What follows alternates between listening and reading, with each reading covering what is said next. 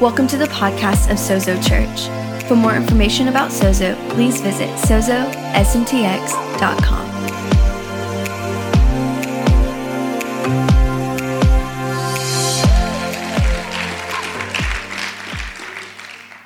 I, I want to say something that we, uh, you know, I'm a missionary, okay? And uh, from my point of view, missions starts here. It goes there, goes there, and to our feet. The only difference between you and I is that I have made a move, so to say, from my comfort zone. You understand? I've left my my my country, and uh, you know I'm in a foreign country with for- foreign culture, uh, different language, and all of that. But what it has done, it it heightens my sense of mission. That's the difference between you know you you and I. Do you understand? You're here, but you're just as much of a missionary as I am. Because we are all, hello? All on a mission. Jesus has told us, and we will talk about that a little bit later, but He's told us that we are on a mission. He's given us a, a commission. Okay? So uh, I'm going to be, uh, first I'm going to, you know, be somewhat personal with you, if that's okay. And it's, uh, you know, when I was, uh, I met my wife in uh, high school. And when I, when, when I was in, at that age, I was 17 years old. I, I had, uh, you know, I was a kind of a, how do you say, a rebellious child to my parents. And, uh, you know, when you are, you know, in that age and you are very rebellious, you receive a lot of correction all the time. Uh, which I did, you know, and it's really hard for parents because, you know, as parents you want to encourage, but when your child is just you know, breaking everything. You have to correct and correct. Well, it made, it, it, and that those years, you know, they are, they are years where you really need a lot of love and encouragement. And when you get a lot of correction, it kind of uh, does something to your self-esteem. Do you understand? You, you, and it did. I, I had a very, very low self-esteem, almost to the point where I would call it sickness, you know. So uh, I was in this high school, and there was a, a, girl in this high school. We had some classes together, and she was, you know, by all the guys in this high school considered like, you know, the most attractive one. Seriously, I mean, that was, uh, uh, you know, I can. Anyway, and uh, I would I would, you know, from my point, I thought she was very beautiful and stuff like that. But she sailed in another league. You understand? Uh, there was no way that I would have dared to approach her. You understand? Because of fearing of a no, of course. You understand? So uh, uh, suddenly, you know, one day I realized that this girl is really interested. I mean, she showed a real interest in me. And then we started to go together and we eventually married. But that was, you know, knowing that someone that you kind of look up to in such a way loved me you know that that was a st- starting of a healing process actually in my life and then she has become an instrument of really restoring me as a person being very encouraging and stuff like that but that was kind of the one of the you know i, I think that was a god ordained thing in our life actually then some some years ago I don't know exactly how many.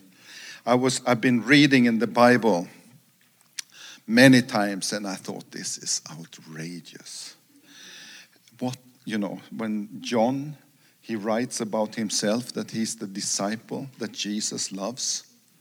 And I'm thinking, how can you single yourself out like that? That's so, that's so arrogant. You know, I, I was really struggling with this, with this. I think, how, how can you just write like that? It's like someone in the room. I am the member in Sozo Church, church, and I'm the one that Jesus loves. I mean, and you go telling others and uh, you know maybe that will not fall on such good ground you know what? I'm just as loved as you you stupid nut you know. And, you know whatever. You, you understand? I mean it's uh, but then i i uh, so i i made a little comparison actually. I started to think because peter he was he said about himself that he loved jesus more than any of the others. You, you understand? So, so he had a very strong confession, okay? And you know how he failed and, and stuff like that. But then, you know, when, when, uh, when, uh, when Jesus said at the last, you know, table, when they were having the, the Last Supper there, so he said, There is someone here that's to you know, betray me. And, and it was obviously not obvious who it was because they all got nervous. And now I'm tempted to joke a lot here, but. uh, no. Pray for me. so, so, uh, so but what happens? What happens is that the one that dares to ask Jesus, who it, you know, is actually John. And I think, you know, it just dawned on me that knowing that you're loved is brings, you know, a very strong intimacy. It is, you know, it's it's more valuable to know that you're loved than to know that you love. Do, do, do, you understand? I mean, just this thing, knowing that you're loved. So I, I changed my view on John there. I don't think it was arrogant or him singling himself out. I just think he is just writing what he knows. He knows that Jesus loves him. And we can, what shall I go on with? anyway, I'm, I'm, you know, America, you're, you're a fantastic group of people. I, I, uh, I said that we talked, was it this morning or last night? Last night. You know, I just saw on television a few weeks ago these firefighters showing up in, in Australia. Where are they from? America. A friend of mine who's been a missionary in Chad and Kenya and stuff like that, he says, you find missionaries out in the bush, you know, sleeping and living under the worst circumstances.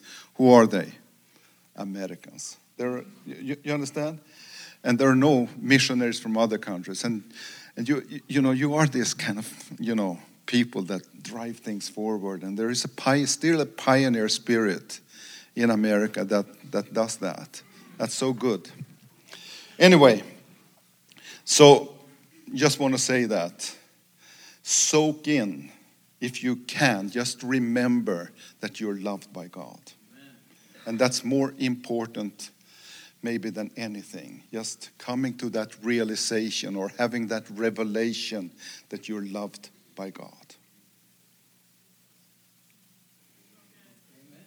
Amen. Good. So, I read a book. a few years ago. I think it, it's written by two American journalists. I think they work for Wall Street Journal, well, some, some newspaper up there. Uh, and and uh, they, the book is called God is Back. And uh, it's about, you know, you know, some years ago, basically, you know, the, the- it was this phrase that God is dead, but now God is back in politics and everything around the world. And you need to count on religious beliefs and, and cultures formed by religion in various countries. For example, if you go to war, you know, it's not what, whatever. You, you know, I, I think USA when they went to when they went to Iraq, they there were things they hadn't thought about. The, the religious divisions in the country and stuff like that. You understand? So God is back. Okay. In this book, they they took the city of Philadelphia, and uh, and they said that they made a research. If the churches combined in Philadelphia would take away all the resources that they put into the social welfare system, it would totally collapse. Because the church takes care of 75% of the social welfare system in that city. Okay? So praise God. I mean, that's good, good things. Uh, I'm just telling this for you to understand that this is a pretty, they, they are not biased against. Do you understand? Okay? They made a, another research which comes out in the book. And uh, they asked people who confessed to be born again and went to church at least three out of four Sundays every month. You understand? People, church going people. So the question is who is the most important person in the Bible? And more than 50% answered Billy Graham.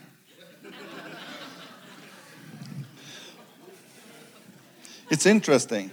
Their, con- their conclusion the conclusion for this was that people never personally engage with the Word of God. They, they, uh, they only engage with it when they are listening to the pastor on Sunday morning. And when, you know, when they have left the church building, which you will do in some time here, then it doesn't take very long until you have forgotten most of what you've heard. That, that's, that's the reality of things, okay? So, so, uh, so they said we have a lot of Christian illiterates actually. And, uh, you know, when I read that, I thought, you know, the big challenge is not to fill halls. The big challenge, I think, is to make disciples. Re- I mean, really, that's the challenge. You know, e- even in a church like this, the challenge is to make disciples. And that's, we have been called by God to go, or by Jesus to go and make disciples, not to fill rooms. There's nothing wrong in filling rooms. You know, the bigger rooms we can fill, I think, in one way, better. Do you understand? But, but the, the challenge in all of that is to make disciples. And what is a disciple? A disciple is a person that pays attention, wants to learn, and then wants to do what he has learned. That's to me is a disciple, very simply. So we, you know, I'm going to tell you know our little story because I mean, and I would like to say thank you. I don't know if all of you even know, but you're actually supporting me and my wife on a monthly basis. So, uh, so uh, I'll tell I'll tell you a little bit about the work we're doing. We are we are we are actually using uh, a model or a method, better say model, and it's called DMM, and it's not in the Bible. No, it's not. The, the, we read the Bible a lot, but it's, the model is not in the Bible. But it is a good model in the way that it's setting things up for multiplication. It is a slow model initially, and people want to jump on this bandwagon when they see it, uh, the fruit of it after some years. Welcome to the world. and uh, sorry if I scared you know, because then it starts to move very, very fast. Okay, I teamed up with a couple of Lebanese guys a few years ago. Some of you have met Fuad, and there's another guy named Nadim because they, I saw this model, uh, you know, at work down in the Middle East, and I used to do a lot of things, initiating a lot of things in the Middle East. Now I'm, you know, just doing training in the work that we do together, and uh, in Egypt where we are working, you know, a few hundred thousand is part of our work there. And you know at least a couple of hundred thousand and probably more. Lebanon maybe 40 50,000 and the, the numbers are just you know exploding. So it's it's really encouraging to see. We are where we are in greece we are at the beginning of things much more. But uh, it's pretty cool so I'll tell a little story about how we started to work because what you're looking at is someone who is a little bit, I say, a small expert on leading Muslims to the Lord nowadays.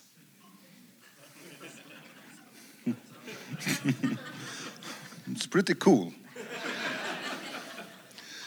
So, so uh, we, we, we, uh, I've been on the, down in the, living on the Balkans since 1995.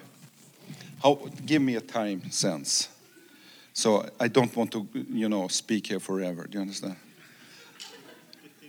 15 minutes, okay, good. That's, I, I just want to be disciplined, you understand? So it's not, I can speak here forever, but you don't want to stay here forever.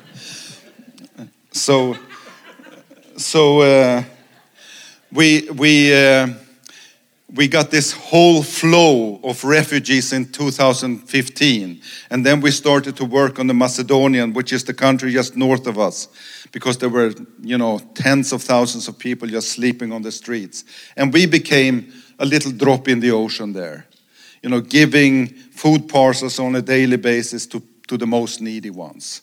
Mothers, single mothers with small babies, and very old people, and stuff like that. 2016, the borders closed to Europe, to the northern part of Europe. And as a result, the, it had a knock on effect. So they were closed down to Greece. To Greece, people come illegally with smugglers, you know. So that border is also in, in closed, but it, there's a lot of holes in the wall. So, so uh, people just make their way through. So we started to work on the Greek side, and then by the summer of 2016, we saw the first four guys come to the Lord. And then it started to trickle in uh, through the fall of 16 and all 17. Then in the beginning of 18, we got a message, and then we uh, from someone in Sweden, and through this thing, we found this guy Arsalan in uh, an Iranian guy in the camp in, in Thessaloniki. We met him first time, next time he had 11 people with him. And then didn't take long and they were all believers. And we baptized them at the end of March 2018. And since then, I don't really know how many people we baptized, but we are up to a few hundred. So it's uh, been quite amazing, you know. Uh, later on in the spring, we, through a family that would helped for more than a year, we were contacted from Holland at this time that there is another guy in the same camp. He's a Kurdish guy, and he wants you to meet him. So we met with this guy, and then he was relocated to another camp. And when we met him the second time, there were maybe 30 people. So, and I think within just a few weeks, we had baptized 26, 27 of them. Do you, do you understand? So, so what usually takes place, and then it has just continued like that. I mean, I talked to uh, uh, another guy that works with us. His name is Jonas. He's a Swedish guy. And just the other day, and he said, You know that couple, Mohammed and Mina? They, Muhammad just gave his life to the Lord this Thursday. Okay? And they have a lot of friends in a town called Serres. It's maybe 20, 30 uh, uh, Afghanis and Iranis that wants to meet with us as a result of them now. So it just goes on like this all the time. You know, we are not opening doors. Do you understand? We are trying our best to run after the things that God opens for us. So we cannot, I cannot take, or we cannot take credit for being, you know, the super evangelists or something like that. We are just going in where the doors are opening. And usually what we do is we come and we sit down and we we explain a little bit of the Trinity. We explain what it be, means to become born again. Then we explain what it means to, to live the new life. We talk about prayer and stuff like that. And after two or three times, people come to us and say that they want to be baptized. That's their way of saying that now we want to follow Jesus. Okay? And, and you know, I say for us, it's a real honor because we are, you know, the first ones to start to, to write a letter on people's hearts. You know, the Paul says to the Corinthians that you are my letter. So we are the first ones to put letter on people's hearts. I'm 67 years old now, and what an honor it is you know, honestly, it's such an honor. I think, God, I mean, we do like this. Are we part of this? We're pinching ourselves because it's almost unreal. And I dare to say, you know, that we are probably one of the more exciting works on the continent of Europe at the moment. And uh, we, we, I'm speaking about it here now, but for us, it's quite nice to fly under the radar. I mean, there are attempts, you know, they hear about us, they come and they want to make big publishing. You, you know, I mean, everything can change when, you know, you come into media and all kinds of stuff. So, uh, so, so it's pretty good that we are not so, so known. What we can take credit for, though, is that we are doing things that no one else in Greece is doing, at least. We are working quite hard. And uh, we, our, our, our field is from a city called Kavala in the east to Ioannina in the west. That's 500 kilometers. I don't, that's maybe 300 miles. And then from the Macedonian border down to Athens, that's 600 kilometers. So we are driving a lot. And most people don't get out of the cities. They don't do what we are doing. So that credit I can take. We, we hear about some people in uh, some remote place and they want to meet us. We go there. We, we you know, and, and we, so my working days are many times like from 9, 9.30 in the morning until 11, 12, 1 o'clock in the night. That's when I come home. You, you understand? So it's hard work. i am officially retired, but I never worked as hard as I do in my whole life. So that's uh, funny. One thing that we have been clinically clean from as well is asking people to become Christians or followers of Jesus. We don't do that. The only thing we do is to present the gospel and then people will have to they will have to come and tell us so we don't, you know, push people, you know, to now you need to respond and do things. No, we don't do that. So, so that's quite, you know, I've, when I say that, but how, how do they then become Christians? Well, that's up to them. You understand? So, but we get that they, they respond. We treat Islam with respect, but we also say, you know, with all due respect, Muhammad is lying. Oh, oh, I mean, I've said that so many times. I mean, I hear things, well, with all due respect, mister, that's a lie from Muhammad. It's not true. You know, it's fascinating what this guy has come up with. I mean, they believe the same thing like we when it comes to Jesus being born of a virgin. but no one of us in this room, I hope, believes that, she, that he came out of the armpit of Mary.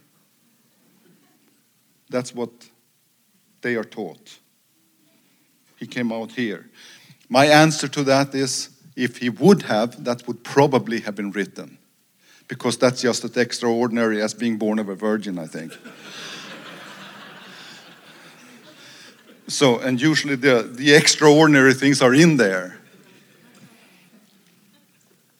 So it's, uh, and we, we, we see a lot of, uh, you know, pretty awesome stuff going on. I, I, I'm going to tell you a couple of stories. So there's this guy, he came to the Lord, his name is Hassan. You met him, Hassan Kalo. He's now in Sweden, and we're actually starting, you know, uh, uh, like a small church up there in Sweden now. I mean, let me say that. I, you need to pray for us because I think by the end of this year, our work is going to shift gears. It's, we are on the verge of becoming like a pan European movement. You understand? Because of people going to other countries. So, so that's, gonna, that's a challenge, and we're, we're talking about it already. But we don't, we don't have any answers at the moment. But we, are, we see it coming. Anyway, Hassan. So he came to the Lord. And then uh, after a few weeks, he comes to me and he says, Tommy, something is going on with me. I said, yeah, tell me. So he said, I used to be, I used to fight every day with the Arabs in the camp. He's a Kurdish guy. I mean, fist fights. And uh, now they come and they want to fight, and I don't get angry. They tell me all kinds of, you know, things into my face, and I don't get angry. I don't get upset. And the other day, this guy, he was really picking a fight. I mean, it was. So I thought, okay, hit me. Okay hit me. So he did this and then this. And the guy just looks and walks away. I said, Hassan, have you, have you read in the Bible? What? He said. And I showed him, you know, what Jesus said. You know, you turn. And he almost fell over. He, he, he, he, he couldn't believe. And, I, and, you know, for him, I talked with him just a few weeks ago, and he said, you know, I told him, you know, reminded me of this. Oh, yes, I remember. That's the new life in me. Do you, do you understand? It's so real. Like you have new life in you. New life. You understand? It's the life of the Holy Spirit reacting, growing, the character of God. I call, I call, I don't call it the gift of the Spirit anymore. I call it the character of the Holy Spirit the character of Jesus and the character of God, which is growing in us. Okay? So, uh, some time ago, we, we had to deal with a big conflict. So uh, we have one of the, our guys working with us. His name is Sevdar, and and he was accused of friends, you know, for all kinds of things. And uh, so we went and talked with those people, and then we came to Sevdar and talked with him and said, We need to bring you together. We need to try to solve this. And, uh, and we talked a lot. And then Sevdar, he told me, Okay, Tommy, I will do exactly as you've told me to do when I meet with the guys. And, uh, but when we come home, it's my way. My way meant blood feud. Because he said, you know, my honor has been robbed and I need to restore my honor. And my honor is only restored with revenge. And his friend Hussein said, Yeah, I'm, you know, I'm not really like Saddam, but I, you know, in that case, and, you know, I've had conflicts, but they're fine. Now they're fine. So I asked him, So how long time did it take for them to be fine, which I knew? 30 years. And for him, seven years hiding in the mountains. And eight people killed. Fantastic. That's, that's not the kingdom of God way. Okay? So we talked back and forth. And then uh, I didn't really think of it, but I, I, I you know, I, I, knew this thing, you know, where, where in Romans 12, where it said, You try to make peace as much as it depends on you. Okay? So Romans 12, 9 until the end. And then it goes on, and then it says like this that then you let God take care of the things. You do as much as you can, and if it, you cannot solve the problem, you leave it to God. Do you know what that is? That's a blood feud killer. I didn't think about it, but when we read that, and this guy Sevdar reads it, he just broke down. The Word of God just hit him. You know, it, the Word of God connected to the new life that was in him. And he just broke down. And that was the end of a, uh, how do you say, overcoming blood feud. Finite. Fantastic. I, I, you know, it's, I love it when you see, you, for, for me, I would say working like we're doing now has brought, has given me bigger faith. You know, many times we think, you know, that, you know, you're dealing with people that are, they have no background knowledge whatsoever. They have no clue what a Pharisee is, or, I mean, they don't know anything. And many of them cannot even read and write. You understand? And then you, you know, the tendency is that you want to become God in their lives, and you cannot. And then you see that actually God is God in their lives. Uh, and that is has made my faith grow because it's not we are doing our part but god is doing a lot you understand i mean he is the one he is the one that moves in I can only visit. That's fantastic. You know, that's being a you know, that's good news for you as a pastor as well, because sometimes the burden is just overwhelming, right? But you don't have to be. I mean, Jesus is the great pastor. You understand? I mean, he does things.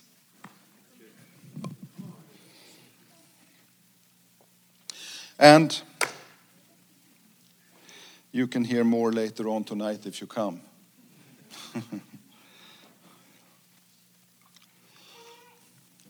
you know, if you practice in this church one thing, I know I will promise you success.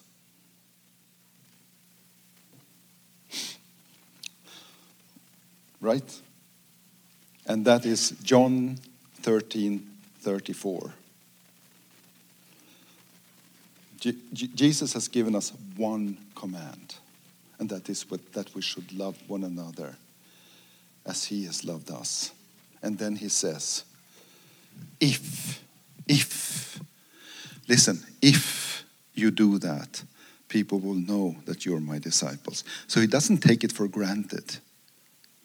But if you do, you, this church will be very successful if you do. If you treat one another. I'm not going to say what I said to Steve, but you know, the, the fact is that the one, if you receive Jesus and Jesus, God is dwelling in you, then you're holy, right?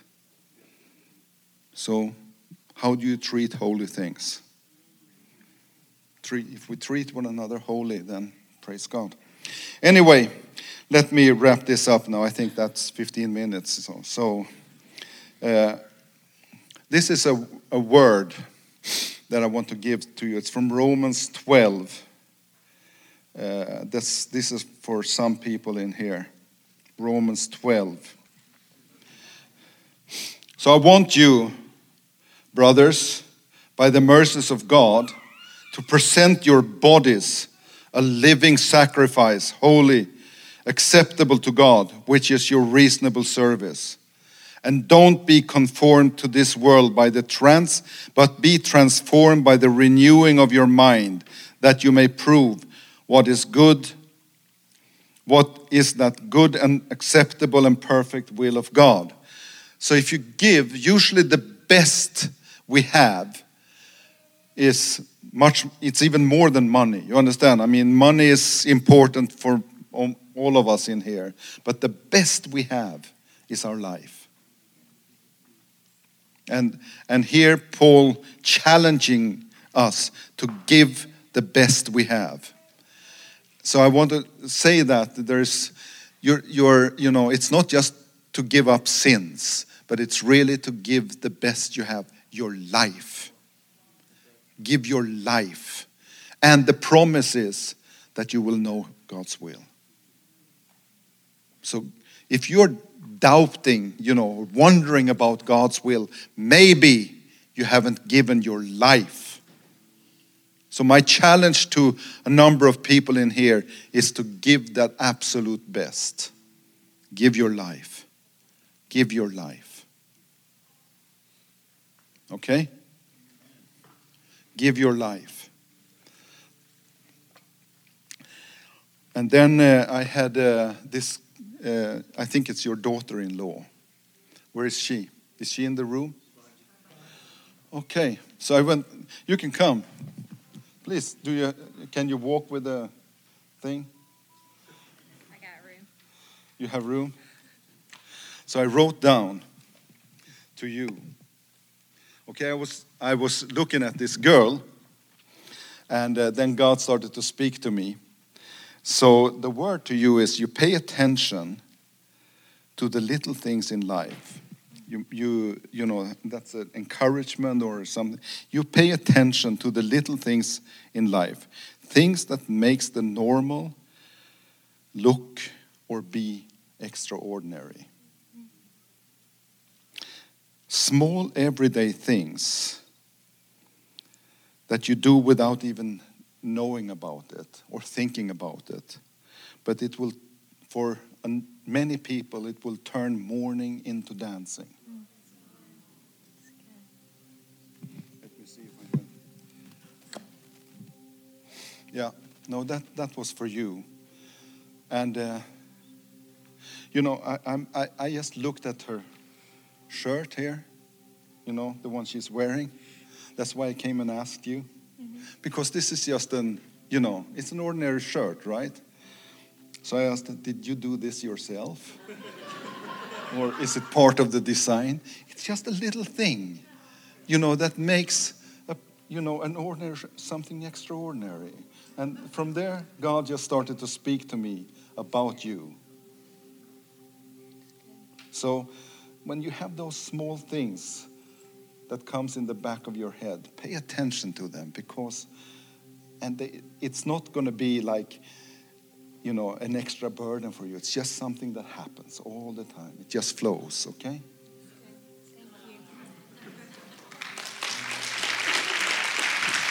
And then, you can. So you can bring up the. I just want to say that there are, uh, and I think the people that will you said you have a ministry team or something. There's some people in here struggling with depression. And I think, you know, I was prayed for outside by some people, and the Holy Spirit just came on me, you know, in a pretty powerful way. So uh, I think they have a ministry team here. So if you're struggling with depression and you're in the room, you know, then I would encourage you to go and be prayed for.